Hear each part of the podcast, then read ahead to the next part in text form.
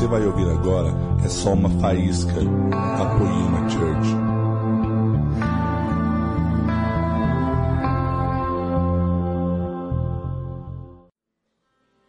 A graça e a paz do Senhor a todos. Gente, é um prazer estar aqui com vocês.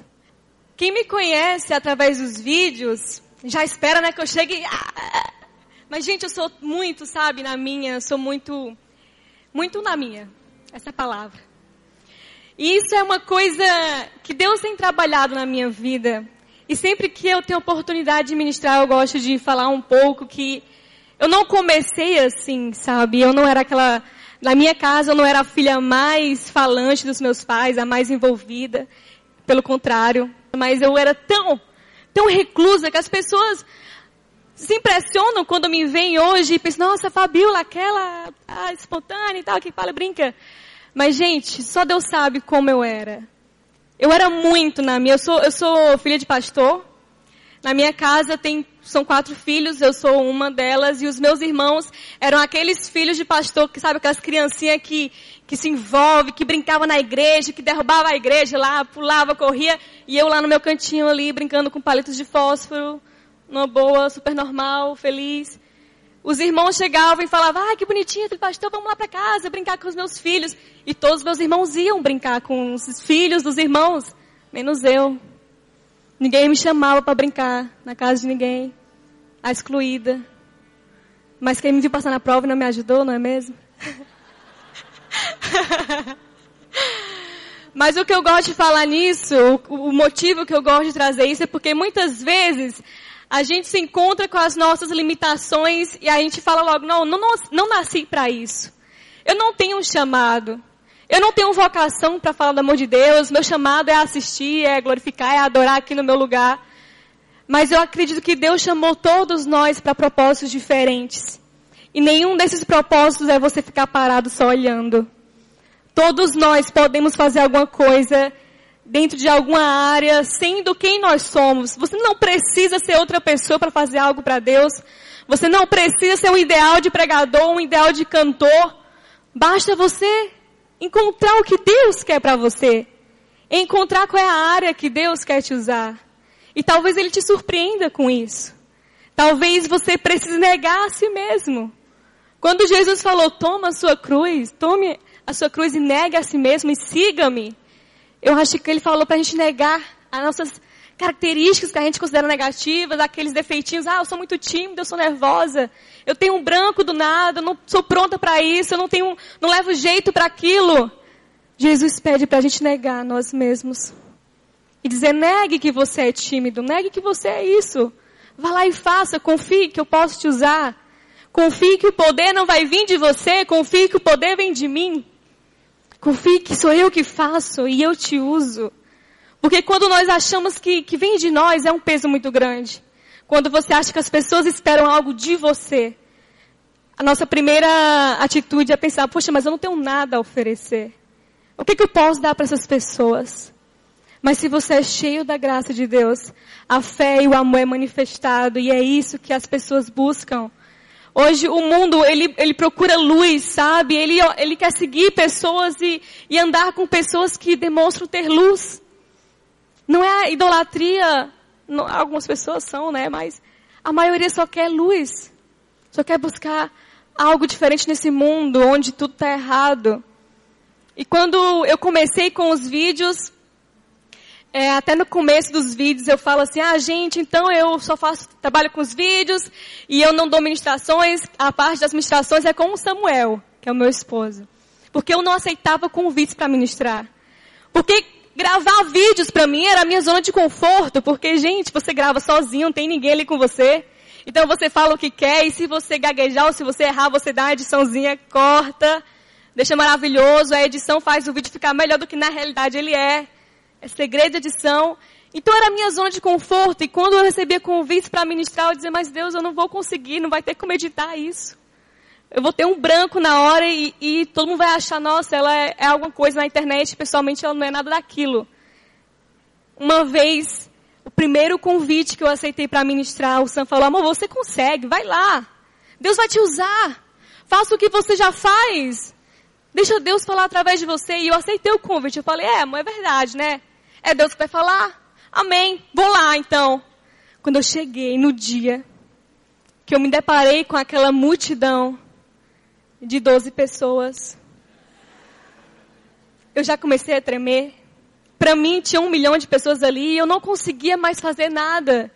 E eu confesso para vocês, gente, que eu não fiz realmente nada. Eu cheguei e me sentei como se tivesse para assistir.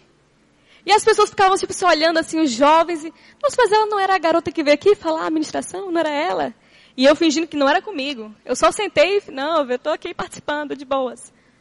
Eu olhei para Samuel e falei, Sam, fala alguma coisa lá na frente, pega esse microfone, inventa alguma coisa, lê um versículo, lê o Salmo 23 e vamos embora. Eu só quero ir para casa. Eu congelei, eu tremi, eu não consegui falar nada. Depois eu fui para casa sem falar com ninguém, porque eu estava com vergonha, motivos para isso.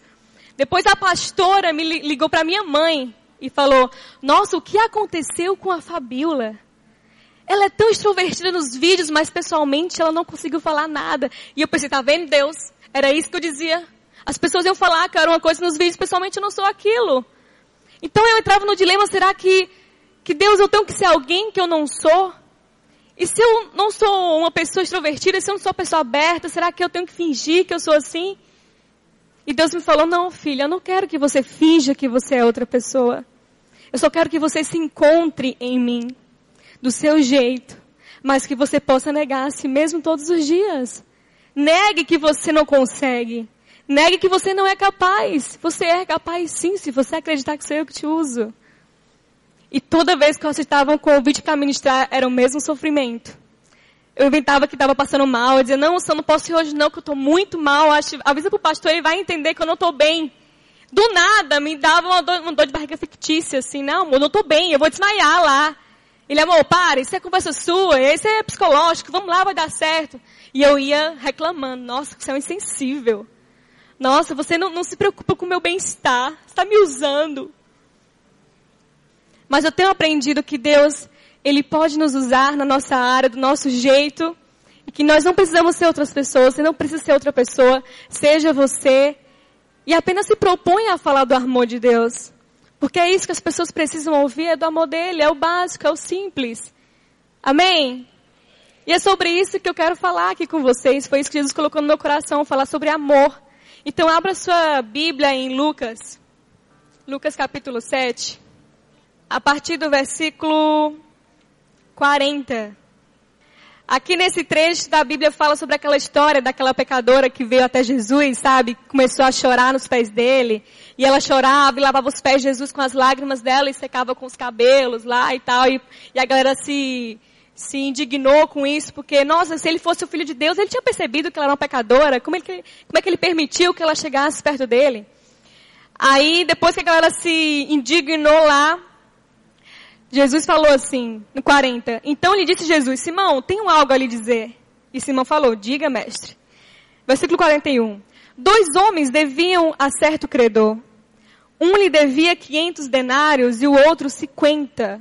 Nenhum dos dois tinha com que lhe pagar. Por isso ele perdoou a dívida de ambos. Qual deles o amará mais? Simão respondeu, suponho que aquele a quem foi perdoada a dívida maior. Você julgou bem, disse Jesus.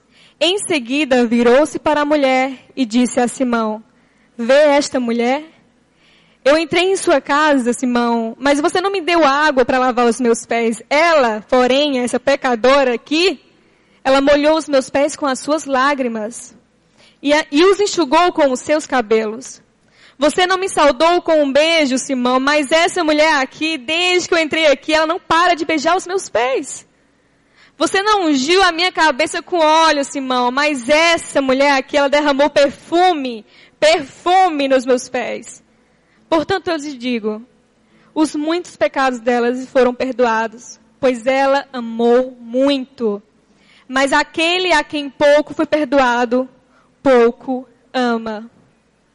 O que eu aprendo aqui é que quanto mais a gente se enxerga como pessoas indignas do amor de Deus, mais a gente aprende sobre esse amor.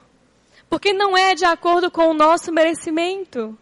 Não é pelo que nós podemos fazer, porque não há nada que a gente faça que venha fazer Jesus nos amar mais. E não há nada que a gente faça que venha fazer Ele a nos amar menos. Então não é de acordo com o nosso merecimento. É justamente por, por nós não merecermos esse amor. E a maior lição disso, de viver o amor imerecido de Deus, é que Ele quer que a gente aplique ao nosso próximo. Porque é muito fácil a gente dizer, ah, eu amo Deus e Deus me ama merecidamente. Mas e o nosso próximo, que às vezes está ao nosso lado e também não merece o nosso amor, muitas vezes, a gente não faz esforço para amá-los. No Sermão do Monte diz que se a gente ama quem nos ama, a gente não faz nada demais, porque é moleza. É fácil você amar alguém que te faz bem, que se preocupa com você, que está junto com você, alguém legal que faz seu tipo de amizade ali. Mas e amar aquela pessoa que não tem nada a ver com você? E amar aquela pessoa que vive um evangelho diferente de você? E amar aquela pessoa que te ofendeu ou que não vive de acordo com a forma que você acha que um cristão deve viver? Jesus quer que a gente ame também essas pessoas. E o amor, eu acho que é uma coisa que por mais que a gente fale, por mais que se torne algo clichê no dia a dia, ainda falta que a gente aplique mais no nosso dia a dia. Falta que a gente possa viver esse amor de verdade na essência. Nas pequenas coisas. A gente fala que ama. A gente fala muito que ama com as palavras, mas nas atitudes, nem sempre nós amamos aquelas pessoas que não merecem o nosso amor aquelas pessoas que não fazem por merecer. Às vezes a gente não toma posição de discípulos de Jesus, mas de capangas de Jesus. Sabe aquela pessoa que defende o evangelho com metralhadora? Ela não ama o próximo. Ela defende o evangelho que ela acha que precisa ser defendido, mas eu não acredito que Jesus precisa ser defendido por nós. Quem somos nós para defender Jesus? Pelo contrário, é o Evangelho que nos dá a liberdade. Somos nós que dependemos dele, da graça dele. Mas eu vejo hoje em dia nas redes sociais, principalmente, pessoas que se ofendem por qualquer coisa e falam, ah, Deus vai te castigar. Nossa, o que você fez é imperdoável, você blasfemou, que absurdo, sua pecadora, você vai queimar no fogo do inferno. Quando a gente vê alguém que falou alguma coisa contra Deus nas redes sociais, a primeira coisa que você observa são os crentes caindo em cima e querendo fazer justiça com as próprias mãos.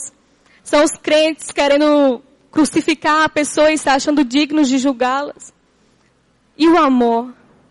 Só Deus pode julgar. E eu ainda falo só, entre aspas, porque o julgamento de Deus é o julgamento de Deus. Mas o nosso dever é amar. Deus não quer que você seja um gangster dele e ficar defendendo ele nas redes sociais metralhando todo mundo que você acha que está ofendendo. Ele não quer isso. A gente conquista as pessoas para o Evangelho com as nossas atitudes, não é com as nossas palavras. A nossa vida é o nosso principal testemunho. O que nós fazemos é isso que as pessoas estão olhando. Não é o que você fala, não é o que sai da sua boca, mas o que você faz. Será que as pessoas olhando para você no seu dia a dia, as pessoas que estão no seu trabalho, no seu círculo social, nas suas amizades, dentro da sua casa, será que as pessoas olhando para o seu modo de agir, elas veem Jesus em você? Será que elas te veem como um seguidor de Jesus? Será que elas veem Jesus nas suas pequenas atitudes? Porque eu tenho uma teoria de que nós somos a janela por onde o mundo vê Deus.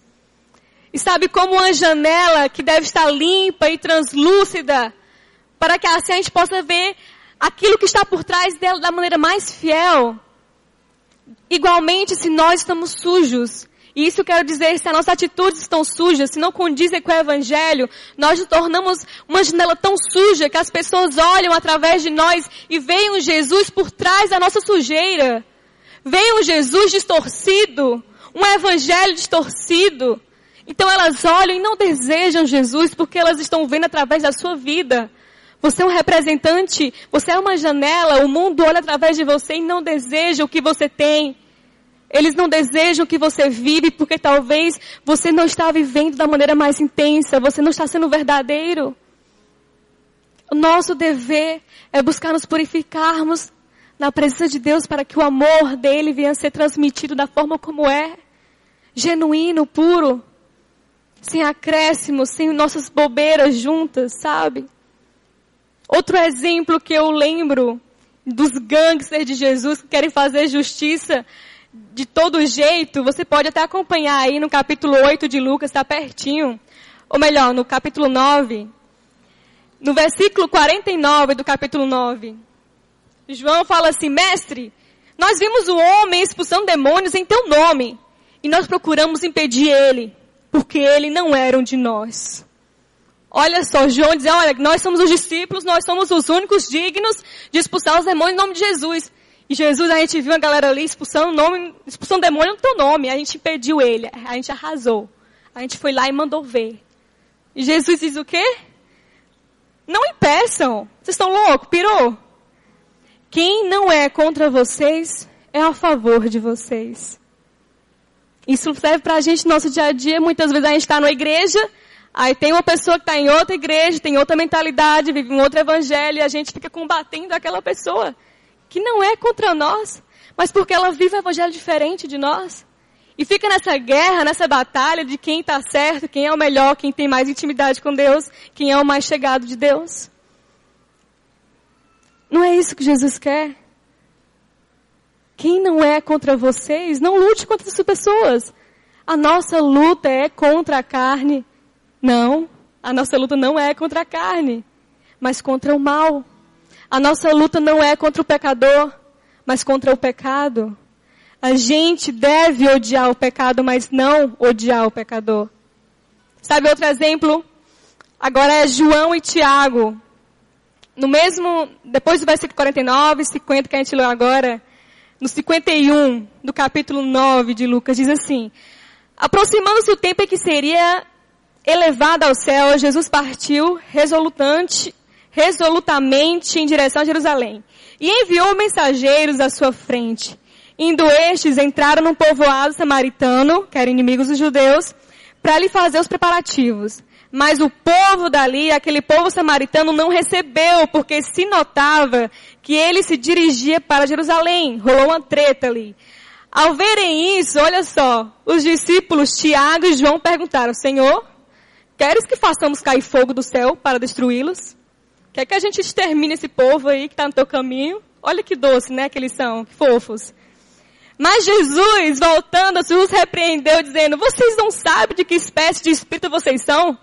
Pois o Filho do Homem não veio para destruir a vida dos homens, mas para salvá-los. E foram para outro povoado.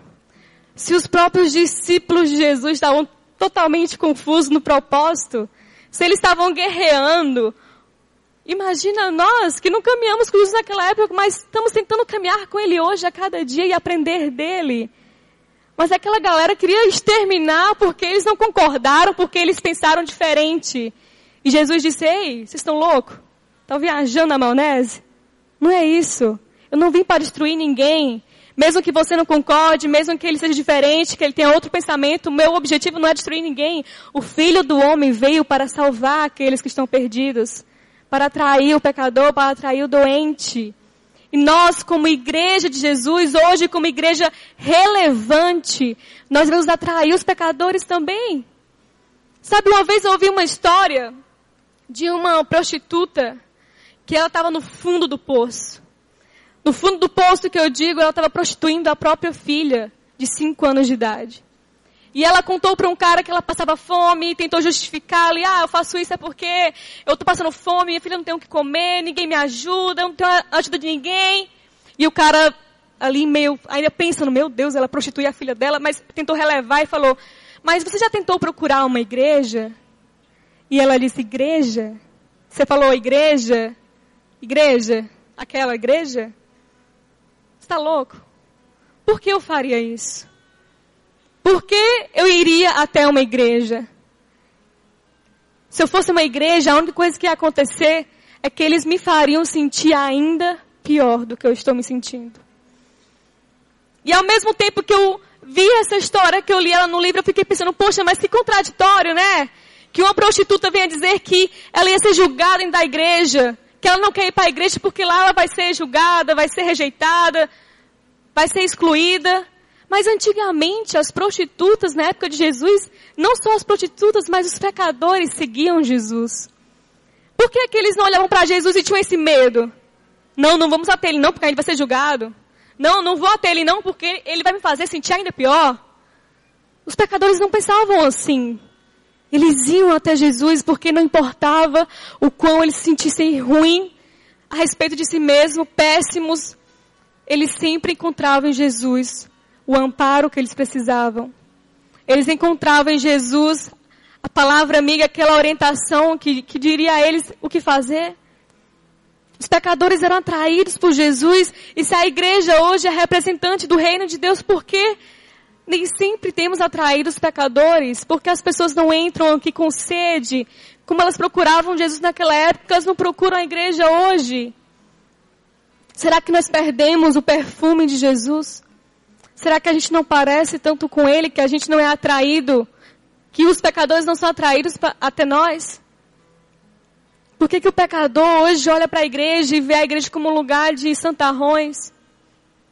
Um lugar para você estar aí depois que a sua vida estiver resolvida? Um lugar de pessoas super legais, certinhas na vida. Então, se eu estou errado, se estou fazendo coisa errada, se eu estou pecando, eu não vou para lá porque eu não vou me encaixar. As pessoas não precisam e não devem achar que a igreja é o lugar para você vir depois que a sua vida estiver resolvida, estiver certinha. Pelo contrário. Jesus falou: venha como você está. A igreja é o lugar para as pessoas virem até aqui e consertarem as coisas aqui. E não vierem com as coisas consertadas. Porque só Jesus pode endireitar a nossa vida. Só Jesus pode colocar a casa em ordem. Que nós possamos levar isso todos os dias para aquelas pessoas que estão na nossa volta e dizer, cara, olha, tô nem aí que você pulou o carnaval ontem, vai ter congresso na minha igreja hoje, vai ter uma conferência lá, vamos. E a pessoa vai dizer, mão, eu tô com cheio de álcool ainda, eu enchi a cara, eu fumei. Ah, meu, vamos lá, assistir a conferência, não custa nada. As pessoas precisam saber que elas não precisam estar perfeitas para vir para a casa de Deus, para buscar Jesus. O pecador precisa saber que aqui é o lugar para ele endireitar a vida, para ele se encontrar, porque é o Espírito Santo que convence, não é mesmo? Não é eu nem você que vai convencer a pessoa de que ela não deve fazer isso, ou que ela tem que mudar de vida. É o Espírito Santo que vai fazer. Mas a nossa parte nós devemos fazer. Às vezes a gente coloca tudo para Deus fazer. A gente coloca tudo pro nível espiritual. Ah, não, porque na vontade de Deus, no tempo de Deus, aquela pessoa vai vir. Olha, eu estou orando por fulano. Quando Deus tocar no coração dela, ela vai vir. Mas você já chamou a pessoa para vir? Só orar para Deus tocar no coração dela não adianta. Você tem que fazer alguma coisa. As coisas que nós podemos fazer, gente, Deus não faz. Deus, faz, Deus não faz porque Ele não pode, não, porque Ele não quer aquilo que nós podemos fazer, Deus quer que nós façamos. E você pode ver uma prova disso na história de Lázaro. Jesus chegou lá, Lázaro estava há quatro dias morto. E ele poderia ter chegado e dito, pedra, mova-se. Porque as covas naquela época eram dentro das rochas e, e era fechada com uma grande pedra. Mas Jesus pediu para os homens que estavam ali, para eles removerem a pedra. Por que Jesus pediu para os homens removerem a pedra? Se ele chegasse lá e, e, e poderamente fizesse a, a pedra rolar, seria muito mais impressionante. A galera ia pirar, ia surtar e dizer, nossa, aí é filho de Deus mesmo, hein? Aí é filho de Deus, olha a pedra mexendo sozinha. Tô crendo já, já tô crendo. Mas Jesus não fez isso. Ele falou para as pessoas, removam a pedra. E os homens se uniram e removeram a pedra. Depois ele falou, Lázaro, vem para fora. Ele ressuscitou a Lázaro. Ele não pediu os homens para ressuscitar. Porque o homem não é capaz de fazer aquilo, mas ele era capaz. Então o que ele era capaz de fazer, o que só ele pode fazer, ele vai fazer. Mas se nós somos capazes de remover a pedra, se nós somos capazes de tomar uma atitude, ele vai deixar que a gente faça. Deus não cria filhos mimados. Filhos que podem caminhar, mas ele carrega no colo mesmo assim. Não. Deus sabe até onde nós podemos ir. Deus sabe o que nós podemos fazer, o que nós somos capazes. E muitas vezes a gente se faz de incapaz. Ah, porque eu não posso. Está além das minhas capacidades. Ah, Deus sabe que eu não posso fazer isso. Mas se Ele colocou nas suas mãos é porque você é capaz de fazer. Se Ele colocou sobre você essa responsabilidade, eu não sei que responsabilidade é, mas você sabe o que é. Se Ele colocou na sua vida, no seu caminho, é porque Ele sabe que você é capaz de fazer isso. Deus não dá uma tarefa maior do que aquela que nós podemos fazer. Deus é um, um, um pai que conhece a capacidade dos seus filhos. Então Deus está pedindo para você fazer hoje aquilo que você é capaz de fazer. Deus não quer que você se apoie e espere por Ele, peça tudo para Ele. Ele quer que você peça graça e direção para você fazer. Para você tomar a primeira atitude, para você dar o primeiro passo. Depois que Lázaro sai da cova, do túmulo lá dele, Jesus pede novamente, tira aí os lenços de Lázaro. Os homens podiam fazer isso, eles podiam remover os só lenços. Jesus podia ordenar os lenços que saíssem, Deus, os lenços podiam voar. Mas ele falou, tirem os lenços. Deus fala todos os dias para nós, você pode fazer isso, filho. Eu acredito em você. Eu sei que você é capaz de fazer isso. Você não é fraco, você é forte. Não se apoie totalmente em mim. Eu, eu te fiz para caminhar com as suas pernas. Eu te fiz para exercer o seu dom. O que você precisar, eu estou aqui, mas eu quero que você vá. Eu não quero que você desista de caminhar, de achar que você não é capaz. Nós somos capazes de fazer aquilo que Deus colocou na nossa vida para fazermos. Nós somos capazes de falar para os nossos amigos que eles precisam de Jesus. Nós somos capazes de falar do Evangelho. Por que nós vamos ficar só esperando e orando que Deus faça tudo, se nós somos capazes de ir no mundo e resgatar o pecador? Em o nome de Jesus, se nós somos capazes de ir até as crianças que não têm pais, as crianças miseráveis, somos capazes de fazer alguma coisa por elas, porque nós vamos ficar só orando e pedindo, Senhor, acaba com a miséria do mundo, sem fazer nada. Senhor, acaba com a fome do mundo, mas quem você tem alimentado? aquilo que nós podemos fazer, Deus espera que a gente faça. Isso é ser igreja relevante.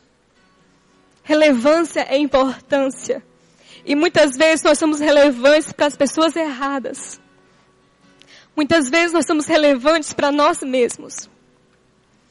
Muitas vezes nós somos relevantes para o nosso próprio ego. De dizer, ah, já estou fazendo a minha parte, eu estou servindo a Deus. Salvação é individual. Cada um que busca Deus. É igual à igreja de Éfeso, onde Jesus encheu ela de elogio através de João, quando falou: Olha, Éfeso, eu tenho visto as suas obras. Nossa, você tem arrasado nas obras, hein? Você tem trabalhado tão bem. Você está de parabéns nessa questão. Eu tenho visto também que você não tem participado das palavras dos falsos profetas, eu tenho visto que vocês têm combatido os falsos profetas. Show de bola, arrasou. Eu tenho visto que vocês são fortes, que vocês não têm enfraquecido, vocês têm perseverança, eu tenho visto tudo isso. Mas Éfeso, falta alguma coisa em vocês. Eu notei que vocês esqueceram o primeiro amor. Muitas vezes nós somos como Éfeso, como aquela igreja de Éfeso. A gente cuida do exterior, mas esquece de cuidar do interior. A gente esquece de amar o próximo, que é uma coisa que Jesus falou tantas vezes para amar o próximo como a si mesmo. E a gente cuida de tudo, a gente se envolve nos projetos da igreja, a gente cai aqui, adora, louva, se entrega, vive várias coisas, mas o primeiro amor Jesus pergunta: onde está o primeiro amor? O que você tem feito com o primeiro amor? Não adianta cuidar só de fora do exterior. Se você esquecer o principal, o que te faz uma igreja relevante. Porque igreja relevante não é essas paredes aqui. Igreja relevante somos nós que fazemos a igreja de Cristo. Somos nós que compomos o corpo de Cristo. Ser relevante é atrair o pecador como Jesus atraía. Eu fico me perguntando o que foi que Zaqueu viu em Jesus para subir numa árvore. Zaqueu era um cara rico. E ele ouviu falar que Jesus estava passando por ali e ele não resistiu, ele baixinho, na minha altura mais ou menos assim, olhou assim, não conseguiu ver Jesus subiu numa árvore. Qual o interesse, qual foi a motivação de Zaqueu para querer subir naquela árvore só para olhar Jesus? Jesus atrai as pessoas até Ele. Se nós somos espelhos dele, se nós somos discípulos dele, nós devemos atrair as pessoas até nós com as nossas atitudes, com o nosso, nosso comportamento, com o nosso testemunho pessoal como cristão. E no momento certo, nós atraímos as pessoas, mas também no momento certo nós vamos até ela. Jesus não falou, ei Zaqueu, desce aí dessa árvore, vamos jantar lá em casa. Ele falou, ei Zaqueu, desce que eu vou almoçar na sua casa. Ele foi até o pecador. Então Deus, em determinados momentos, Ele atrai a pessoa até a gente. Aquela pessoa se aproxima da gente. Mas nós precisamos também nos aproximar delas. Nós também devemos dar um passo em direção a elas e falar, olha, vamos, vamos sair juntos, vamos conversar.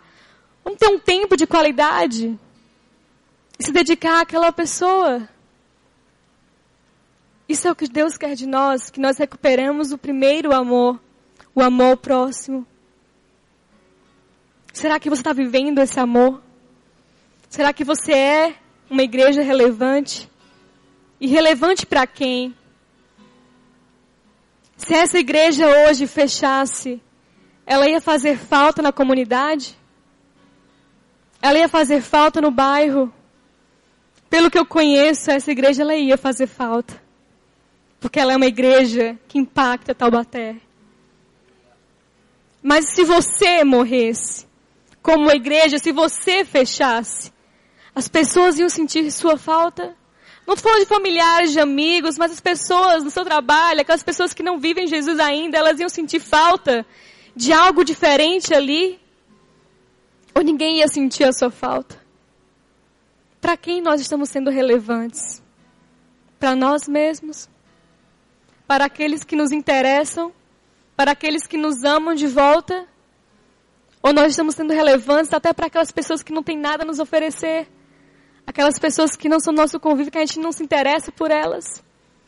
Até quem não merece o nosso amor. É para essas pessoas que nós também devemos buscar ser relevantes, ser pessoas diferentes. Se nós nos firmarmos nisso, nós seremos uma igreja impactante, não uma igreja impactada. Desde que a gente se firme na graça de Deus. Porque se nós estivermos um contra os outros aqui, a graça morre. Porque não dá para você viver o amor se você ficar um contra o outro, disputando coisas bobas. Eu quero que você guarde essa palavra no seu coração. E traga à sua memória hoje quem é a pessoa mais indigna no seu amor. Quem é a pessoa hoje que você não curte, não gosta, se é uma figura pública ou se é alguém do seu convívio, quem é aquela pessoa hoje que é a pessoa menos merecedora do seu amor? Aquela pessoa que você menos admira. Você vai orar por ela. Porque é muito fácil falar. É muito fácil julgar. Mas muitas vezes a gente não tira um tempo para orar por aquela pessoa. A gente não tira um tempo para pedir que o Espírito Santo vá lá e nos dê estratégias para nos aproximar daquela pessoa você possa fazer a diferença nisso todos os dias. É algo que eu tenho aprendido com o Espírito Santo e é difícil. Quando Deus pede essas coisas pra gente, é difícil você amar aquelas pessoas que te traíram, que te feriram.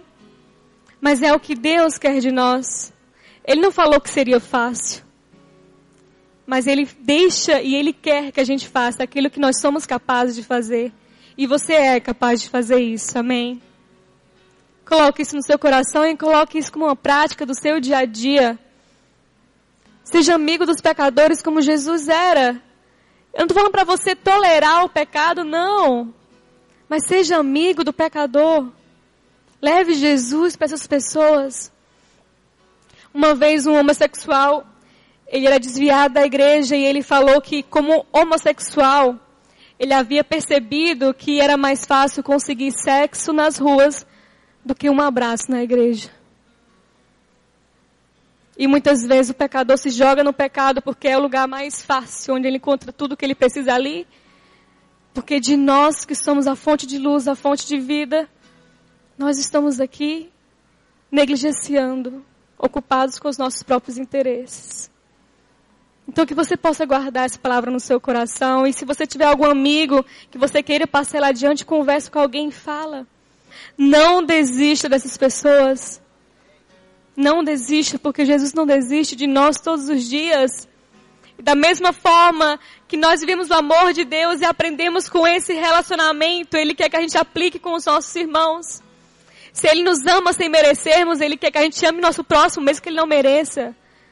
Se Deus não desiste da gente todos os dias, Ele não quer que a gente desista dos nossos amigos, dos nossos familiares, nem um dia sequer.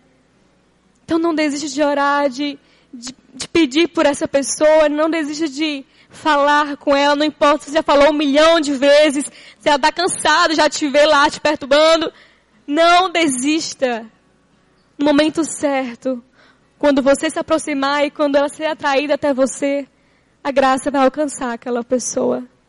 Porque quando nós somos cheios da graça de Deus, como falar em Timóteo, nós somos transbordantes de amor que esse amor venha alcançar todos aqueles que estão à nossa volta. Amém? Que Deus abençoe vocês.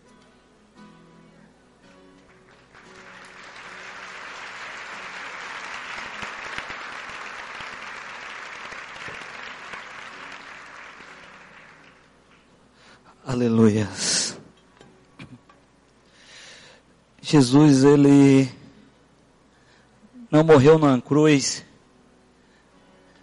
para você vir aqui dar um glória a Deus e dizer que está tudo bem.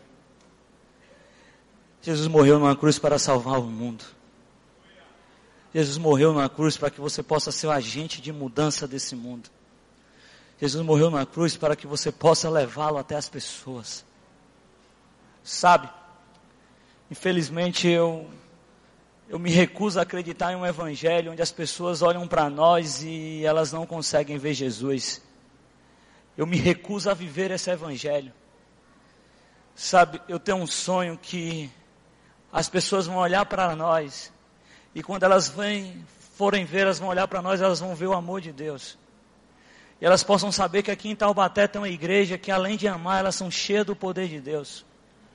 Que elas possam olhar para nós e saber que aqui tem um poder de Deus e que se aqui tem um poder de Deus, milagres vão acontecer. E que se aqui tem um poder de Deus, vidas vão ser transformadas. E se aqui tem um poder de Deus, vidas vão ser encontradas, vidas vão ser restabelecidas, propósitos vão ser refeitos, chamados vão ser refeitos. Porque nós temos o poder de Deus. Queridos, o Evangelho é isso, o Evangelho é amor ao próximo. Da mesma maneira que Jesus nos amou. Eu quero dizer que o Evangelho ele tem muito mais a ver com vocês do que comigo. Jesus olha para mim e diz: Olha, Samuel, não tem a ver com você, tem a ver com o teu próximo. E a mesma coisa ele diz para vocês hoje: não tem a ver contigo, mas tem a ver com o teu próximo. O Evangelho é o amor de Deus para mudar o mundo. O Evangelho é poder de Deus para mudar o mundo. E quer saber uma coisa, querido? Eu acredito que esse poder de Deus ele vai mudar o mundo. Eu acredito numa igreja relevante, cheia do poder de Deus. Eu acredito que você pode ser hoje cheio do poder de Deus. Eu acredito que, da mesma maneira que lá em Atos 2, os, os, discípulos, os apóstolos, foram revestidos pelo poder de Deus, essa noite você também pode ser revestida pelo poder de Deus. Eu acredito que, da mesma maneira que Gideão foi revestido pelo poder de Deus, você também pode ser revestido hoje pelo poder de Deus. Amém, gente? Abra sua Bíblia em Juízes, capítulo 6. Vamos estar falando sobre o poder de Deus.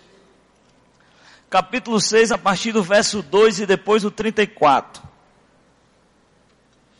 Aleluia, Deus. Diz assim a palavra do Senhor: Os midianitas dominaram Israel. Por isso os israelitas fizeram para si esconderijos nas montanhas, nas cavernas e nas fortalezas. Sempre que os israelitas faziam as suas plantações, Os midianitas, os amalequitas e outros povos da região a leste deles as invadiam. Acampavam na terra e destruíam as plantações ao longo de todo o caminho até Gaza. E não deixava nada, não deixava nada vivo em Israel. Nem ovelha, nem gado, nem jumento. Eles subiam trazendo seus animais e suas tendas e vinham como enxames de gafanhotos. Era impossível contar os homens dos seus camelos. Invadiam a terra para devastá-la. Por causa de Midian, Israel empobreceu tanto que os israelitas clamaram por socorro. Versículo 34, que eu acho lindo o que diz no versículo 34. Diz assim: Então o Espírito do Senhor apoderou-se de Gideão. Então o Espírito do Senhor se apoderou-se de Gideão. O Espírito do Senhor tomou conta de Gideão. Queridos, nesse texto que a gente leu aqui, eu, eu fico imaginando a luta daquele povo. Eu fico imaginando aquele povo porque você já imaginou se você trabalhar todo dia e toda vida quando chegar no dia 30 ou no dia 1 você receber seu salário, chegar um ladrão e dizer assim, teu salário é meu e tomar o teu salário? Você imaginou se sempre quando você juntasse seu dinheiro, você fosse lá no shopping comprar sua roupa, quando você saísse do shopping, chegasse um ladrão e levasse sua roupa? Você já imaginou que seu pai, tudo que seu pai produzisse, vinha um ladrão e levasse tudo que seu pai produzisse? Era assim que vivia aquele povo. Tudo que aquele povo fazia, viu um inimigo e tomava. Viu um inimigo e tomava. De tal maneira que aquele povo estava conformado com aquilo que acontecia. Só que no versículo 34 diz que o Espírito do Senhor se apoderou de Gideão. E eu comecei a perguntar, eu gosto de perguntar as coisas. Deus, por que o teu Espírito ele se apoderou logo de Gideão? O que foi que Gideão fez que ele foi cheio do poder de Deus? O que foi? O que que Gideão fez de diferente? O que foi que aconteceu?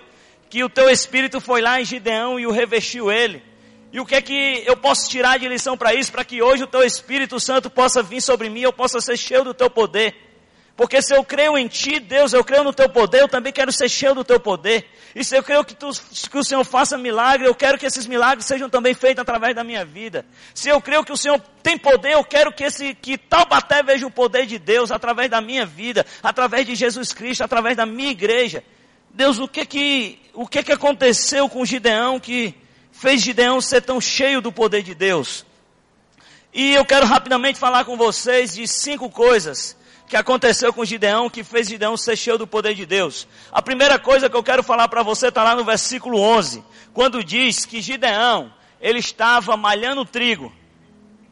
Ele estava malhando trigo no local de uvas. Diz lá no versículo 11, Gideão estava prensando trigo no local de guardar as uvas. O que, é que eu aprendo com isso? Se o inimigo estava vindo tomar tudo que era de Gideão, se o inimigo estava vindo tomar tudo aquilo que Deus tinha dado, todo o fruto do trabalho de Gideão.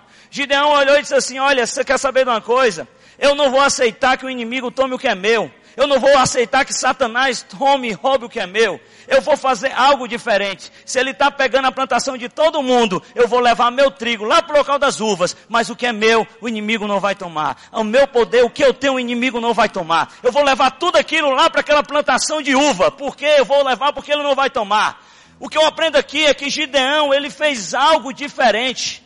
Ele não se conformou com a situação, ele não se conformou com o que acontecia, ele não se conformou com a situação daquele povo e disse: Eu vou fazer algo diferente, eu vou, não me conformo em perder aquilo que Deus me deu. Eu, eu tenho um lema que eu digo assim: para o inimigo nada, se Deus me deu, é meu. Então Gideão olhou, eu não vou perder, ele fez algo diferente. Ele foi malhar trigo, levar o trigo lá para onde estavam as uvas. E o que que acontece? Infelizmente eu fico triste quando muitas vezes eu vejo pessoas que conhecem Jesus, conformadas com tudo que Satanás tem feito no mundo, conformado com toda a miséria, conformado dizendo, queridos, isso é coisa do fim do tempo. Isso é coisa porque Jesus está voltando.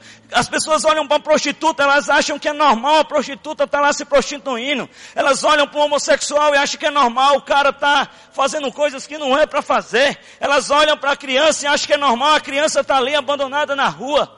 Mas Gideão era diferente. Se Gideão visse os tempos de hoje, ele ia dizer, olha, Eu não me conformo com isso que eu estou vendo, e com isso, porque todo avivamento ele começa com pessoas inconformadas. Todo avivamento começa com pessoas que decidem fazer algo diferente para Deus, que conseguem ver a situação e não conseguem ficar de braços cruzados, porque essas pessoas Deus dá identidade para elas. Ele fez algo diferente, ele tinha identidade. Querido, se tem uma coisa que muitas vezes me deixa triste na igreja brasileira, é porque eu vejo pessoas querendo ser outras pessoas. Eu vejo pessoas querendo imitar pessoas. Certo dia eu estava em um local e uma pessoa chegou para mim e disse assim: Samuel, eu queria que você me visse cantar. Eu queria muito que você me visse cantar. Eu, tudo bem, eu vou ver você cantando. Essa pessoa cantou, foi muito bom. Aí quando acabou, ela chegou para mim: E aí, você gostou? Eu olhei: Não.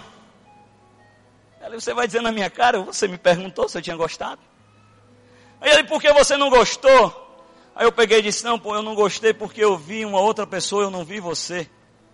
Você está querendo ser um cantor. Você está querendo fazer o que ele faz, da mesma maneira que ele faz. E você quer saber de uma coisa? Eu creio num Deus que lhe dá, que faz você fazer coisas diferentes. E um Deus que te dá uma identidade para você ser quem você é. Porque Deus quer te usar da maneira como Ele quer te usar. Se Ele te fez dessa maneira, Ele te fez porque Ele queria que você fosse dessa maneira. Se Ele te fez de assim, Ele queria que assim, Ele queria trabalhar na sua vida. Ele não fez você para que você quisesse ser outra pessoa, não. Ele fez você já pensando naquilo que Ele ia fazer através da sua vida. Então, meu Deus, o que eu sirvo, Ele te dá uma identidade para que você não precisa ser outra pessoa, para que você possa ser você e através da sua vida, através dos teus talentos, através de quem você é, o mundo possa ser alcançado porque Ele te deu uma identidade assim, querido. Amém, gente? E como é que eu faço para ter essa identidade? Como é que eu faço para fazer essas coisas diferentes, assim como o Gideão fez? Como é que eu tenho essas estratégias? Porque esse Gideão ele fez algo diferente, é porque Deus deu uma estratégia a ele. E como é que eu faço para ter essa estratégia? Escute bem o que, é que eu estou lhe dizendo, o que eu vou lhe dizer agora. Para ter identidade, precisa ter intimidade. Eu vou repetir. Para ter identidade, precisa ter intimidade. Querido, se eu vier aqui essa noite dizer para você, cara, você precisa ser assim. Você precisa fazer isso. Você precisa, você é especial, você é único. Eu vou acabar, vou sair daqui, você vai continuar achando que você não precisa fazer. Porque a sua identidade, só quem pode afirmar em ti é Jesus. Só quem pode fazer você se sentir importante da maneira como você é, é Jesus. Só quem pode você fazer você se sentir da maneira que você é, é Jesus. Então, no ambiente de intimidade, é no ambiente de intimidade que Deus lhe dá a sua identidade. Eu me lembro quando eu comecei a pregar, eu achava que eu precisava ser um pregador dos Gideões. Quem conhece aqui aquele Gideões da última hora, né? De tal maneira que quando eu começava a pregar, eu começava a dizer assim, Queridos, eu quero dizer que o Espírito Santo está aqui. E se ele estar aqui hoje, você levanta a sua mão. Porque vai descer glória de Deus. Quem está feliz, levanta a mão. Aleluia! Por quê? Porque eu achava que se eu pregasse dessa minha maneira, as pessoas não iam me ouvir. Eu achava que eu precisava fazer aquilo para que as pessoas pudessem sentir o poder de Deus através da minha vida. Até que teve um momento que eu estava orando e que eu estava preparando uma mensagem e que eu estava treinando dessa maneira lá em casa, dizendo, fazendo assim, que nem aquele pregador, que eu não era, que eu não era daquele jeito, que eu não acreditava naquilo. O Espírito Santo chegou para mim e disse: Ei, filho, para, tá bom. Você não é assim, é o Jesus, mas as pessoas gostam assim. Aí Jesus diz: Você está preocupado com as pessoas ou está preocupada comigo? Samuel, eu te fiz de uma maneira única, eu te fiz de uma maneira especial, eu fiz algo na sua vida que ninguém podia fazer. Então eu quero o Samuel que eu fiz, não o Samuel que você quer ser. E o Samuel que eu fiz, eu tenho um plano especial para para Ele. Então trate de tentar me agradar e não de tentar agradar o mundo. Eu quero que você pregue, porque eu acho bonita a maneira como você prega. Uh! E queridos, deixa eu dizer uma coisa para você. Quando eu entendi isso, e que ser o Samuel, e não quis mais ser o pregador lá, e que ser o Samuel, foi nesse ambiente de identidade que Deus começou, nesse ambiente de intimidade, que Deus deu a minha identidade. Eu não sei como anda a sua vida hoje. Eu fico triste quando eu vejo pessoas querendo, sei lá, ser a nova Fabiola. Ele deu para Fabiola o que ele tinha que dar para Fabiola. Mas ele quer dar para você o que ele tem que dar para você. E meu Deus é um Deus tão grande que Ele pode fazer na sua vida através do dom que Ele te deu. E Ele ainda pode usar você, o Pedro, o Ananias, o Zacarias, o Malaquias, o, o Alessandro. Pode usar quem Ele quer porque Ele é Deus. Queridos, e quando eu entendo isso, e quando eu entendo que é um ambiente de intimidade, quando eu entendo isso, eu começo a fazer algo diferente. Porque o que Deus tem interesse de ouvir da tua boca é uma música que nunca foi cantada, uma mensagem que nunca foi pregada, uma melodia que nunca foi feita. E meu Deus, Ele tem capacidade, Ele pode fazer isso essa noite aqui com cada um de vocês. Estratégias diferentes, mas todo projeto de Deus, ele nasce em um ambiente de intimidade. Gideão estava lá, malhando o trigo no local das uvas. Foi naquele momento de intimidade que, que Deus apareceu para ele. Ele fez algo diferente. Queridos, o que Deus me traz aqui para dizer para vocês essa noite é que Ele quer construir com cada um aqui um ambiente de intimidade, onde além dele afirmar a tua identidade, Ele vai lhe dar projetos que Ele nunca deu para ninguém. Ele vai dar louvores que nunca ninguém cantou. Ele vai dar mensagens que nunca foram pregadas. Ele vai dar revelações que nunca foram dadas. Ele vai dar sonhos que nunca foram sonhados. Ele vai dar visões que nunca foram vistas. Ele vai dar projetos que nunca foram elaborados. Porque o reino de Deus é isso. Quando todas essas coisas acontecem, acontece um avivamento. Aleluia, gente. Gideão, ele foi capaz de fazer algo diferente. E é isso que Deus quer de nós. Ele quer afirmar hoje a tua identidade de filho. Você é filho. Diga para a pessoa que está do seu lado, diga eu sou filho. Diga mais forte, eu sou filho. Diga mais forte, eu sou filho. Diga agora, eu tenho identidade. Diga, eu tenho identidade. Eu tenho identidade. A primeira coisa que eu vejo que Gideão tinha, ele tinha identidade, ele fez algo que ninguém fez. E por isso ele foi cheio do poder de Deus. Segunda coisa que eu aprendo. No versículo 15, Gideão olha para Deus e diz assim: Deus, mas eu quero te dizer que a minha tribo é a menor do país. E a minha família é a menor da minha tribo. E eu ainda sou o menor da minha família. Olha o que, é que Gideão diz para Deus: Deus, a minha tribo é a menor tribo do país. A minha família é a menor família da tribo. E eu ainda sou o menor da minha família. O que é que Gideão estava dizendo para Deus? Deus, eu sou o menor que tem aqui. Deus, o menor que tem aqui, esse sou eu. E como é que você está dizendo que vai me usar? Mas Deus, Ele gosta justamente disso. Ele gosta quando a pessoa, ela olha para Ele e diz, Deus, eu, eu não sou nada. Deus, eu não posso. Deus, eu acho que sozinho eu não consigo. Eu fico lembrando de Isaías que olhou para Deus e disse, depois de ter revelação com Deus, disse, Deus, eu tenho lábios impuros. Aí Deus olha, não é problema Isaías, eu purifico agora os teus lábios. Eu olho e vejo Jeremias dizendo, Deus, eu sou jovem, não sei falar, não tem problema Jeremias sair a palavra na sua boca. Eu fico olhando Moisés dizendo, Deus, mas eu não sou capaz. Aí Deus olha para Moisés e diz, está aí Moisés, agora você tem o poder de Deus. Porque o Evangelho é feito disso. Para que todos sabem possam entender que a glória é dele, a honra é dele, o poder é dele, é ele que faz, é ele que levanta, é ele que carrega, é ele que sustenta e é ele que faz tudo. Olha, recentemente, eu tive conversando com uma pessoa e ela chamou assim, disse para mim, Samuel, eu deixo eu dizer uma coisa para você. Eu quero falar para jovens no YouTube. Eu tenho muita vontade de falar para jovens no YouTube eu quero que você me dê umas dicas de como eu faço para falar para jovens no YouTube. Eu quero falar. Aí ela perguntou a primeira dica, eu disse, rapaz, a primeira dica que eu posso lhe dar é que quem faz é Deus.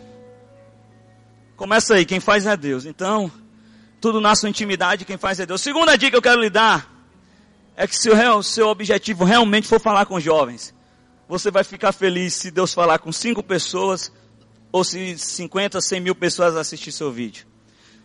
Se seu objetivo é falar para jovem, você vai ficar feliz se cinco pessoas assistirem o seu vídeo, mas também vai ficar feliz se forem 50, 100 mil. Aí ele olhou para mim e disse assim, Samuel, para você é fácil dizer isso. A Fabiola está com quase um milhão e os vídeos delas passam de 100 mil visualizações, é fácil. Olhei para ele e disse, querido, o problema é que você só olha o YouTube. Eu quero dizer que antes de ter um YouTube, eu sou pastor de jovens.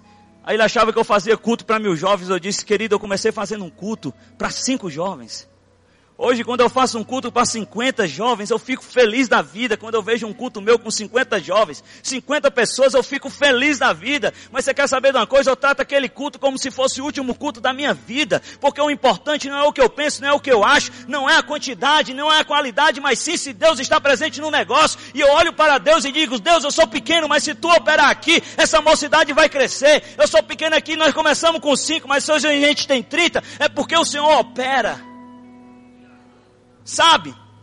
Samuel chegou na casa de Jessé, aí ele viu Eliabe.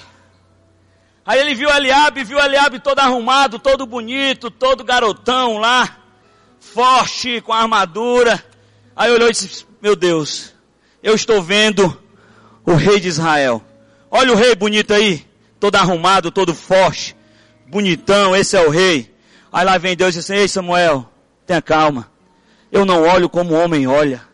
O homem olha assim, mas eu quero te dizer que eu busco corações. Eu busco alguém que olhe para mim e se ache pequeno. Eu busco alguém que olhe para mim e não se ache digno. Eu busco alguém que olhe para mim e diga, e seja como João Batista, que quando Jesus chegou para ser batizado, o profeta era João, ninguém conhecia Jesus, mas João olhou e disse, Deus, eu não sou digno, Jesus, nem desatar as suas sandálias, quanto mais de te batizar. Quando chegaram para João e disseram, Jesus está fazendo sucesso, João olhou para o céu e disse, o importante é que ele cresça e eu diminua.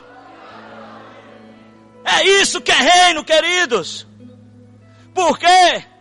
Porque quando pessoas pensam assim, ela não se incomoda com o sucesso do outro. Ela não se incomoda que se Deus levanta outros. Você sabe por que tem ciúmes na igreja? É porque essa pessoa, ela verdadeiramente, ela não se reconhece como pequena. Porque se ela se reconhecer como pequena, ela vai olhar tudo que eu tenho é pela graça. Então se pela graça ele me deu, pela graça também ele vai dar o alê. Pela graça também ele vai dar a fulano, a beltrano. Mas é tudo pela graça. Se é pela graça eu não tenho nada. Então o que eu tenho é lucro. Uh! Gente, então ele se reconheceu como pequeno. Não adianta, querida, a gente tentar fazer alguma coisa para Deus se achando alguma coisa. Porque não está nossas, nas nossas mãos. E sim em Deus.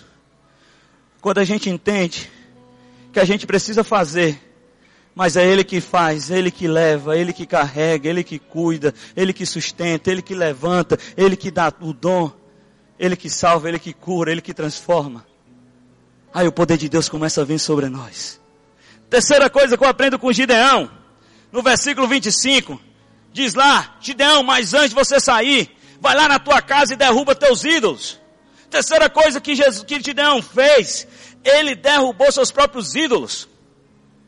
Vocês já imaginaram se Gideão chega lá dizendo, olha gente, eu vou fazer um exército aqui em nome de Deus, nós vamos destruir os midianitas. As pessoas olham para você, que em nome de Deus o que, Gideão? Lá na tua casa tem um Deus. Lá na tua casa tem um ídolo, lá na tua casa tem um poste. Como é que tu tem coragem de dizer aqui que vai falar em nome de Deus se lá na tua casa tem idolatria? Se lá na tua casa não está correto? Aí Deus disse, Gideão, antes de você sair, ser cheio do poder de Deus, você primeiro precisa derrubar os ídolos da sua casa. A gente precisa entender que antes de trabalhar externo, Deus quer trabalhar interno. Antes de Deus trabalhar com você, Ele quer trabalhar em você. Antes de você ser cheio, ser cheio do poder de Deus, Ele quer que você derrube os teus ídolos. Mas a Bíblia diz lá em Ezequiel capítulo 14, 3, que Ezequiel chegou para o sacerdote e disse, o problema é que esses homens são idólatras. O sacerdote olhou e disse, cadê o ídolo aqui? Eu não estou vendo. Cadê a imagem? Eu, não estou vendo a imagem. Eu não estou vendo a imagem aqui. Como é que a gente é idólatra se eu não estou vendo a imagem? Aí Ezequiel continua no, no, no versículo 3 esses homens ergueram ídolos em seu coração. Esses homens ergueram ídolos dentro do seu coração. Queridos, e o que é um ídolo? Qualquer coisa que ganha mais importância do que Deus para você qualquer coisa que absorva mais seu coração do que Deus, ele vira seu Deus. Qualquer coisa mais importante do que Deus, ele vira seu Deus. Então vamos começar a falar de ídolos de hoje. A gente pode aqui não levantar incenso a Artemis, mas quantas crianças são sacrificadas porque pais, eles ligam mais para a carreira e para o trabalho do que para a criança que está dentro de casa. Quantas meninas são sacrificadas em busca do corpo perfeito, em saber que é mais importante uma maquiagem, uma roupa bonita do que ela chorar na presença do Senhor. Quantas pessoas pensam só em si na busca do corpo perfeito? Quantas crianças são sacrificadas por causa do trabalho? Quantas pessoas sacrificam seu casamento por causa do dinheiro? E quantas pessoas deixam servir a Deus por causa da sua rotina e coisas do dia a dia? Uma vez chegou um amigo meu para mim e disse: Samuel, eu não consigo mais orar. E eu disse: Qual é o teu Deus? Ele é Jeová, eu não é. Ele é, não é. Não é Jesus de Nazaré o seu Deus, por quê? Se Jesus fosse de Nazaré, fosse teu Deus, você teria tempo para Ele. Ele seria importante na sua vida. Mas se você não consegue orar mais, se você não consegue mais buscá-lo, se você não consegue mais falar com Ele, se tu não consegue ler mais a palavra, é porque tem algum Deus que está roubando o teu tempo. Então se Ele está roubando o teu tempo, você tem dado o teu sacrifício a outro Deus, menos a Jesus. E esses ídolos de hoje, eles chegam e nos roubam. É a menina que ela é mais ativa na célula, ela é crente, mas é só arranjar um namorado que ela nunca mais vem para nada. É o rapaz que está aqui ativo, mas é só arranjar uma namorada que você não conta mais nada para ele. O namorado virou Deus. Porque o Deus é tudo aquilo que rouba a nossa centralidade do coração. Por isso que Ezequiel disse: esses homens construíram ídolos em seu coração. Só que você quer saber de uma coisa essa noite? Jesus está levantando aqui essa noite Elias. Quem era Elias? Elias era aquele que reconstrói altar no desafio dos profetas de Baal, Elias se levantou e reconstruiu o altar que estava em ruína. Ele destruiu o altar de Baal e reconstruiu o altar do Senhor. Eu não sei o que é que está roubando o seu tempo hoje. Eu não sei quem te rouba o teu tempo. Eu não sei quem está roubando suas orações. Eu não sei a quem teu coração ele está colocando a sua adoração. Mas eu quero te dizer que hoje o Espírito Santo do Senhor, ele vai derrubar esse altar da beleza. Ele vai derrubar esse altar do trabalho. Ele vai derrubar esse altar do dinheiro. Ele vai derrubar esse altar que tanto rouba o tempo do Senhor, e no lugar dele essa noite vai ser construído um altar de adoração, um altar de louvor ao Senhor, um altar que onde você possa louvar ao Senhor, onde ele possa ser reconhecido na sua vida, e que a partir dessa noite você possa ser cheio do poder de Deus. Oh! É necessário que a gente tire os nossos altares. Eu disse isso aqui uma vez. Mas você sabe por que eu sou fiel à minha esposa? Porque antes de ser fiel a ela, eu sou fiel a Deus. Eu sou fiel a Deus primeiro. Aí está o segredo. Então que hoje, essa noite, a gente possa derrubar esses altares. Porque Deus ele quer restabelecer uma aliança com você hoje. Vamos lá, eu estou acabando meu tempo já. Recapitulando. Gideão, ele foi cheio do poder de Deus. Um, porque ele fez algo diferente, ele tinha identidade. Dois, ele se reconheceu pequeno. Três, ele derrubou seus ídolos. E quatro, no versículo 27, diz o seguinte: E Gideão foi de noite, porque tinha medo. Ele saiu para derrubar o altar de noite, porque ele tinha medo, por isso ele foi de noite. Aí uma pessoa chegou para mim e disse assim: Ah, Gideão ele foi lá, derrubou o altar, né? Mas ele foi de noite porque ele teve medo. Ô oh, caba frouxo, como a gente chama no Ceará, a gente diz, ô oh, cara mole. Aí eu olhei para ele, querido, aqui tem um, um detalhe que você nunca viu. E qual o detalhe? Ele foi com medo, mas ele foi. Ele tinha medo, mas ele foi. Querido, muitas vezes o medo ele toma conta de nós. De uma maneira que a gente olha e diz: Eu não canto porque eu acho que eu não consigo, eu tenho medo. Ah, eu tinha vontade de pregar, mas Lá no fundo eu tenho medo. Eu tenho vontade de tocar, mas lá no fundo eu tenho medo. E às vezes o medo ele bate na nossa porta dizendo: Ó, oh, quer saber de uma coisa? Não vai dar certo. Você não pode, você não é capaz e não vai dar certo. E querido, eu posso ser sincero com vocês essa noite. vou contar um segredo para vocês. Mas é segredo, estou abrindo meu coração. Queridos, eu saí do banco, tá com um ano. E eu saí para servir ao Senhor. Hoje eu vivo da obra de onde eu vou, que eu prego, no nosso material que é vendido. Eu posso ser sincero com vocês? Eu tenho medo. Queridos, é tão difícil você saber que no próximo mês eu não tenho nada marcado ainda, mas que as contas vão chegar do mesmo jeito. E tem dias que eu acordo lá em casa e começo a perguntar: Deus, como é que vai estar daqui a quatro anos? Deus, eu larguei tudo e como é que vai estar em maio? Deus, como é que vai estar? Porque é difícil. É difícil você viver do ministério e você não ter que negociar. Porque tem muita igreja que me chama que eu digo eu não vou, e às vezes as pessoas, porque tu não vai? Eu digo, não, porque eu não quero ir por dinheiro, porque não é o dinheiro que me move. Então eu não vou. Mas é tão difícil você dizer não quando você está precisando, querido. E quando você diz não e bate o medo e diz o próximo mês, meu Deus do céu. Eu posso ser sincero com vocês. Eu sempre tive medo. Eu me lembro que quando eu aceitei Jesus, eu era doido para pregar o evangelho, mas eu olhava assim as pessoas que me conheciam, que sabia que eu vinha das drogas e, e dizia assim: "Meu Deus, como é que eu vou pregar para eles? Eles vão olhar e vão dizer: "O Samuel não tem moral para falar nada disso, porque ele é o mais errado da gente. Samuel não tem moral nenhum. Ele é muito errado, ele sabe? Eu morri de medo do que as pessoas iam pensar. Aí, aí você quer saber de uma coisa? Eu disse, Senhor, eu tenho vontade de pregar, mas eu tenho medo. Aí lá no meu quarto, orando no meu ambiente de intimidade, Jesus disse: se você tem medo, vá para a praça que ninguém lhe conhece, ninguém lhe conhece, ninguém vai lhe julgar. Querido, você tem vontade de cantar, você tem vontade de orar, você tem vontade de pregar, mas você tem medo. Eu quero te dizer, mesmo que o medo fale alto, mesmo que o medo roube seu dia, então você vai saber, vai fazer, sabe o que? Você vai de noite. Porque de noite o medo é menor, foi o que aconteceu com Gideão. Gideão tinha medo, mas ele disse, eu vou no horário que o medo é menor. Samuel, eu tenho vontade, tanta vontade de cantar, mas eu tenho medo que as pessoas vão dizer, canta no banheiro, mas louva teu Deus. Canta na tua casa para tua mãe, mas louva teu Deus. Samuel, eu tenho medo de pregar, prega sentado no ônibus, prega para um amigo, mas prega. Oh! Sabe, o medo não pode nos dominar. Deixa eu te dizer uma coisa: coragem não é ausência de medo, coragem é decidir caminhar apesar do medo. Coragem é decidir fazer apesar do medo. O medo não vai nos parar. Queridos, eu não quero fazer parte da geração que diz, eu tinha vontade de cantar, mas eu tive medo. Se eu tivesse ido, se eu tivesse feito, se eu tivesse falado, se eu tivesse estabelecido, se eu tivesse cantado, se eu tivesse pregado, não. Nós vamos fazer parte de uma geração que vai dizer, eu tinha medo, mas eu falei. Eu tinha medo, mas eu preguei. Eu tinha medo, mas eu cantei. Eu tinha medo, mas eu profetizei o medo não vai nos parar. Oh!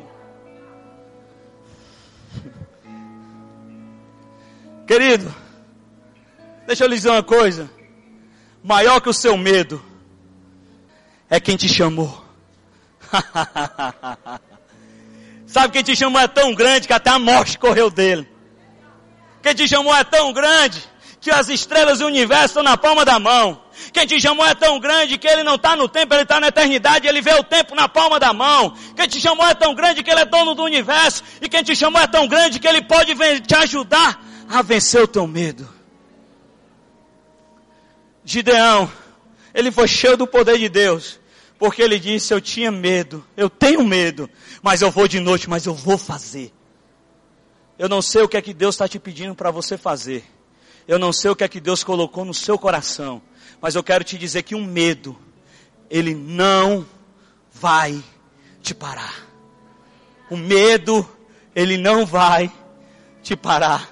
O medo, ele não vai te parar. Eu vou levantar a cabeça e vou fazer com medo, mas eu vou fazer. E você quer saber de uma coisa? Até hoje eu estou fazendo com medo, mas o medo não vai me parar. E sabe quando foi que eu fiquei negativo? Ainda não teve mês, porque quando eu achava que não ia dar certo, chegou Jeová com a porta aberta e disse, meu filho, quem está te sustentando é você, não precisa ter medo, quem, quem te chamou fui eu! Uh!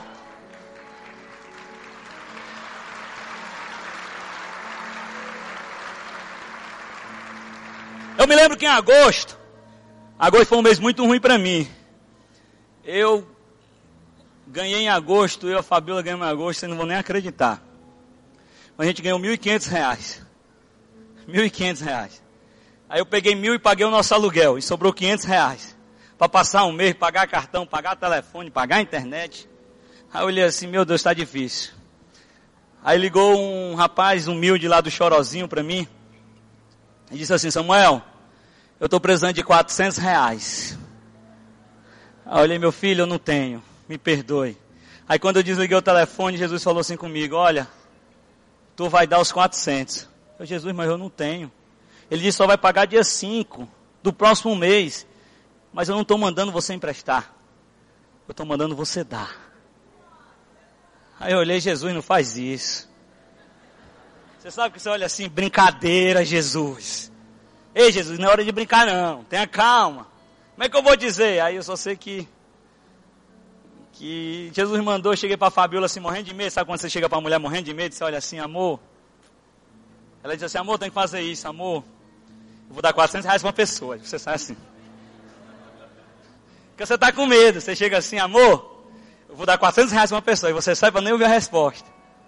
A graças a Deus que a Fabiola, ela é espiritual, ela entende. Eu só sei que eu dei. Fiquei, passei um mês com 100 reais. Queridos, no outro mês, eu fui tão abençoado de um jeito.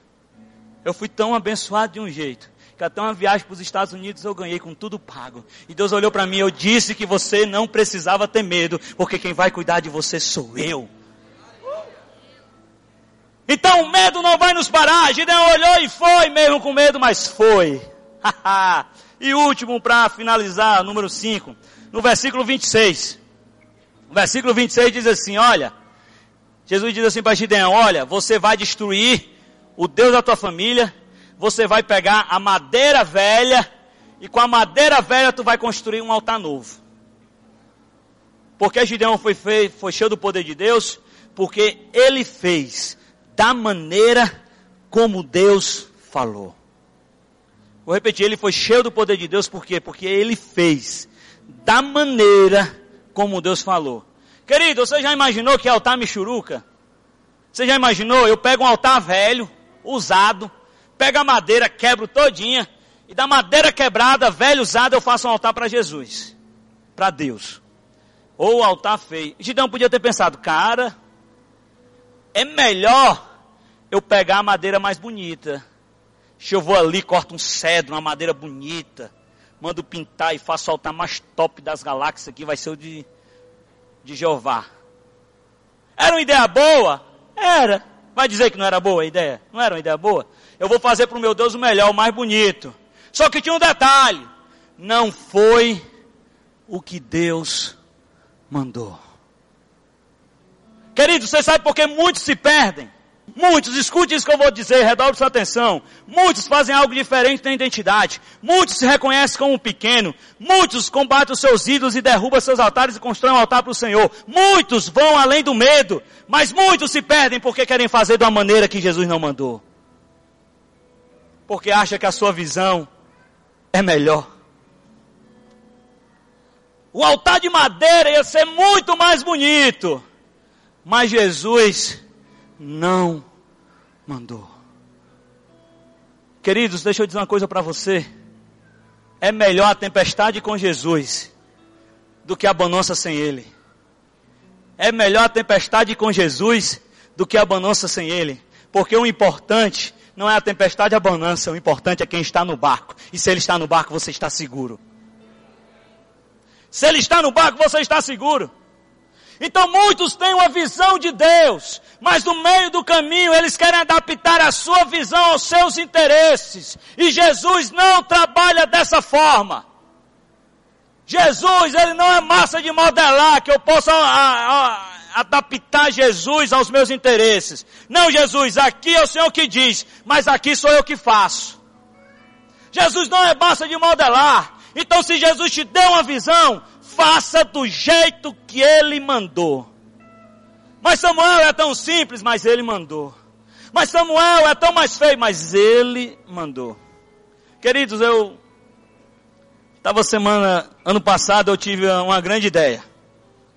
Tive uma grande ideia. Ano passado a ler, mais ou menos em julho eu cheguei assim, Fabiola, eu percebi uma coisa. Muita gente nos procura para fazer agenda. Só que quando eles vêm à cidade de Fortaleza, eles correm. Por quê? Porque a passagem de Fortaleza é cara. Então quando eles vêm em Fortaleza, eles correm. Você quer saber de uma coisa? Vamos fazer as nossas agendas em São Paulo. Vamos morar em São Paulo, porque em São Paulo é melhor para fazer agenda. Fabiola, amor, é uma boa. Comecei a procurar casa em São Paulo. Comecei a procurar.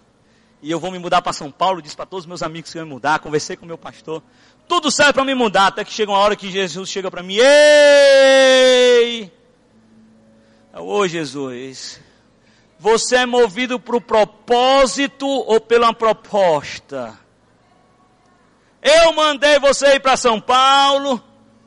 Por acaso eu não te levantei, você estando no Ceará, você e sua esposa na cidade de Chorozinho, o sertão que ninguém nem conhece, ainda terra e no nome, não fui eu que te levantei, e eu não precisei de ajuda de ninguém, agora também não preciso. E por que você vai fazer o que está no seu coração se a visão que eu te dei não foi para fazer agenda? Eu não te chamei para fazer agenda, eu te chamei para ser agente do reino. É diferente. Queridos, quando a gente não entende que a gente tem que fazer da mesma maneira como Deus diz, o que nos move não é o propósito de Deus, o que nos move é a proposta que recebemos. E queridos, aí Deus falou assim: Olha, Samuel, eu te levantei. E você pode até um dia ir embora dessa cidade, mas você jamais vai sair embora para fazer agenda, porque eu não te chamei para fazer agenda, eu te chamei para falar de mim. Samuel, se tu for embora agora, tu vai embora por causa de uma proposta. E eu não tenho uma proposta para ti, eu tenho um propósito para sua vida que é diferente. Lá no Chorozinho eu tenho um garoto que o rapaz é bom. Ele mora numa localidade chamada Patos. Pensa o interior, Chorozinho é o interior. Aí você pensa o interior do interior, é Patos. E esse menino é diferenciado. Esse menino, ele criou uma página, postando no interior do interior, que mal tem internet, ele criou uma página que hoje tem quase 400 mil seguidores. E quando eu assumi os jovens da minha igreja, eu treinei ele, mandei ele para a escola de missões, mandei ele para um bocado de coisa. E eu sei que esse, a gente sentou e eu disse, eu disse, eu vou, vou, vou simular um nome, Fabrício. Eu cheguei para ele e disse, Fabrício, esse é o teu ano. Esse é o ano para você ser relevante na sua comunidade. Aí quando vai tudo certo, a gente faz um projeto. Aí ele chega para mim, há duas semanas atrás, diz, Samuel, eu quero dizer para você que eu vou embora. Eu vou fazer missão lá não sei aonde e eu vou ficar um ano fora. O que é que você acha? Eu olhei para ele, você está pedindo minha opinião ou você está me comunicando? Se você estiver me comunicando, eu vou te abraçar e vou dizer, Deus lhe abençoe. E conte comigo. Mas se você quiser minha opinião, também vou falar. Ele, qual a sua opinião? Você é movido por um propósito ou por uma proposta? Eu disse, Fabrício, o que é que te move? É uma proposta ou é um propósito? Fabrício, esse é o teu ano aqui. Esse é o ano que tu vai fazer um trabalho relevante para a tua comunidade. Fabrício, no próximo ano você pode ir. Mas se você for embora daqui, sem antes fazer um trabalho relevante na tua casa, você vai ser aqueles missionários que anda, anda, anda e não constrói nada. Mas eu quero te falar de um Deus que tem um propósito para você. Porque se você for por causa de uma proposta, daqui a 10, daqui a 5 meses, pode ser que você receba uma proposta melhor e você viva de proposta. Mas eu quero falar de um Deus que tem um propósito maior. Queridos, porque tem situações na nossa vida que a proposta, ela vai aparecer. E ela vai ser boa, ela vai ser maravilhosa. Vai ser uma coisa fenomenal. Só que você vai ter que olhar para aquela proposta e entender o que Deus te deu. Se aquela proposta se enquadrar no que Deus te deu, você vai. Mas se ela não se enquadrar, você vai ter que dizer não. Você sabe como é que você vai ser cheio do poder de Deus? Quando você decidir fazer da maneira como Deus te deu. Eu fico triste quando eu vejo pastores que eram bênçãos e hoje já não são mais. Diante das circunstâncias, eles preferiram a proposta do que o propósito. Queridos, Gideão foi cheio do poder de Deus. Porque diante daquilo ele diz: pode ser madeira velha, pode ser madeira feia, pode ser madeira usada. Mas Deus mandou usar ela. Queridos, aí depois que ele fez tudo isso, lá no verso 34, lá no verso 34, vem e diz que o Espírito Santo se apoderou da vida de Gideão. Redobre sua atenção para isso aqui que eu vou lhe dizer. O Espírito Santo se apoderou da vida de Gideão. Tem muita gente que quer o poder. Tem muita gente que diz, eu quero ter poder de Deus para fazer. Mas eu quero te dizer que para fazer, para ter poder de Deus, primeiro precisa fazer isso. Depois que Gideão fez isso, é que ele recebeu o poder. Gideão não recebeu o poder e fez isso. Não. Primeiro Gideão teve algo diferente, ele tinha uma identidade construída na sua intimidade. Primeiro Gideão se reconheceu como pequeno. Primeiro Gideão destruiu o altar que ele tinha dos outros ídolos. Primeiro Gideão combateu o medo. E primeiro Gideão fez da maneira como Deus fez. Depois de fazer tudo isso, foi que veio o poder de Deus. Muitas vezes a gente se pergunta, Fulano tem tanto poder de Deus eu não tenho. É porque Jesus não é massa de modelar. Ele quer te dar o poder. Mas Jesus, ele quer te dar o poder, mas para ter primeiro o poder, você tem que primeiro se submeter ao senhorio dele. Você tem que primeiro ser obediente. Você primeiro tem que se reconhecer como pequeno. Você tem que primeiro derrubar os teus altares. Você tem que primeiro encarar o medo. Você tem que primeiro fazer algo diferente. Depois disso, é que ele vai te dar o poder. Mas você quer saber algo de maravilhoso? Quando Gideão foi cheio do poder de Deus, ele pegou 300 homens. 300 homens. 300 homens, não é o 300 de Esparta não, são 300 homens. Os 300 de Esparta morreram. Mas os 300 de Gideão botou para correr um exército de milhares, porque eles tinham o poder de Deus. Queridos, quando o poder de Deus vem sobre nós, quando o poder de Deus vem sobre nós, nós nos tornamos uma igreja relevante. E a situação é mudada, porque nós temos o poder de Deus. E dentro de tudo isso que foi falado aqui, o que é que você precisa fazer de diferente? Onde você não está se encaixando? Será que você precisa ter uma identidade nova dada da parte de Deus, que sua identidade precisa ser estabelecida? Será que é preciso você primeiro descer? Será que você tem que encarar o seu medo? Será que você tem que começar a fazer da maneira como Deus manda? Mas eu quero saber, onde está aqui hoje aquelas pessoas que querem ser cheias do poder de Deus? Sabe? Eu gosto de pregar com minha esposa que uma palavra é complemento da outra. Você vai amar, mas você também vai ser cheio do poder de Deus. E queridos, Deus, Ele quer te encher hoje. Ele quer te dar todo o poder. Ele diz: Todo o poder me é dado. Eu vou te dar poder para vocês fazerem coisas grandes, para vocês pisarem na serpente, para vocês beberem algo mortífero e nada lhe acontecer. Mas, querido, para ter o poder de Deus, é preciso fazer como Gideão. Gideão foi cheio do poder de Deus porque ele fez essas cinco coisas. E eu quero que você feche seus olhos agora e que você possa olhar para dentro da sua vida e ver o que é que precisa ser feito para que esse poder venha sobre você. Eu acredito em um Deus que dá poder para a gente poder mudar o mundo, porque o Evangelho, o próprio Evangelho é o poder de Deus para mudar o mundo. Mas eu quero que você reflita na sua vida hoje: será que não existe altares que você precisa derrubar? Será que tem coisas mais importantes do que Deus na sua vida? Será que você precisa restabelecer seu, seu quadro de intimidade? O seu ambiente de intimidade para que Deus possa te dar o projeto, todo projeto, todo, todo projeto ele nasce em intimidade. Será que não é o teu ambiente de intimidade que precisa ser estabelecido para ele te dar uma, identidade? Ou será que hoje é dia de encarar o medo e bater no peito e dizer eu vou de noite, mas eu vou? Querido, eu quero que você feche os seus olhos. E lembre-se que quem quer te dar poder hoje é o Criador. Viver uma vida, um evangelho sem o poder de Deus é, é, é um desperdício do evangelho às vezes, sabia? Eu me recuso a viver sem o poder de Deus. E eu quero ser como Gideão, eu quero ser cheio do poder de Deus. E eu quero que agora, que você fechando seus olhos, você possa deixar o Espírito Santo fluir. E se o seu problema for um altar levantado, se o seu problema for algum ídolo, sei lá, o da beleza, ou o ídolo do trabalho, ou o ídolo do dinheiro, que você possa olhar para Deus e dizer: Deus, essa noite eu vou restabelecer uma aliança contigo, um altar contigo. Porque enquanto você estiver dizendo isso, aí o Espírito Santo vai começar a te encher. A te encher.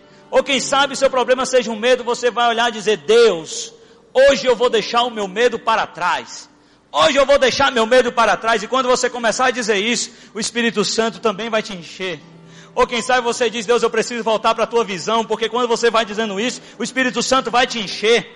Deus, eu preciso ter mais amor. Enquanto você vai dizendo isso, o Espírito Santo vai te encher. Mas eu quero profetizar aqui nessa noite que aqui estão as pessoas que vão ser cheias do poder de Deus e que não vão se conformar que Satanás está destruindo o mundo. Assim como Deus levantou Gideão para tirar Israel das mãos dos midianitas, Deus vai levantar profetas de Deus, juízes, sacerdotes para tirar a taboté das garras de Satanás, para tirar a vida do inferno. E é isso que Deus vai fazer hoje. Ele vai te revestir de poder, mas deixa o Espírito Santo fluir, deixa o Espírito Santo agir. Ele vai fazer coisas grandes hoje.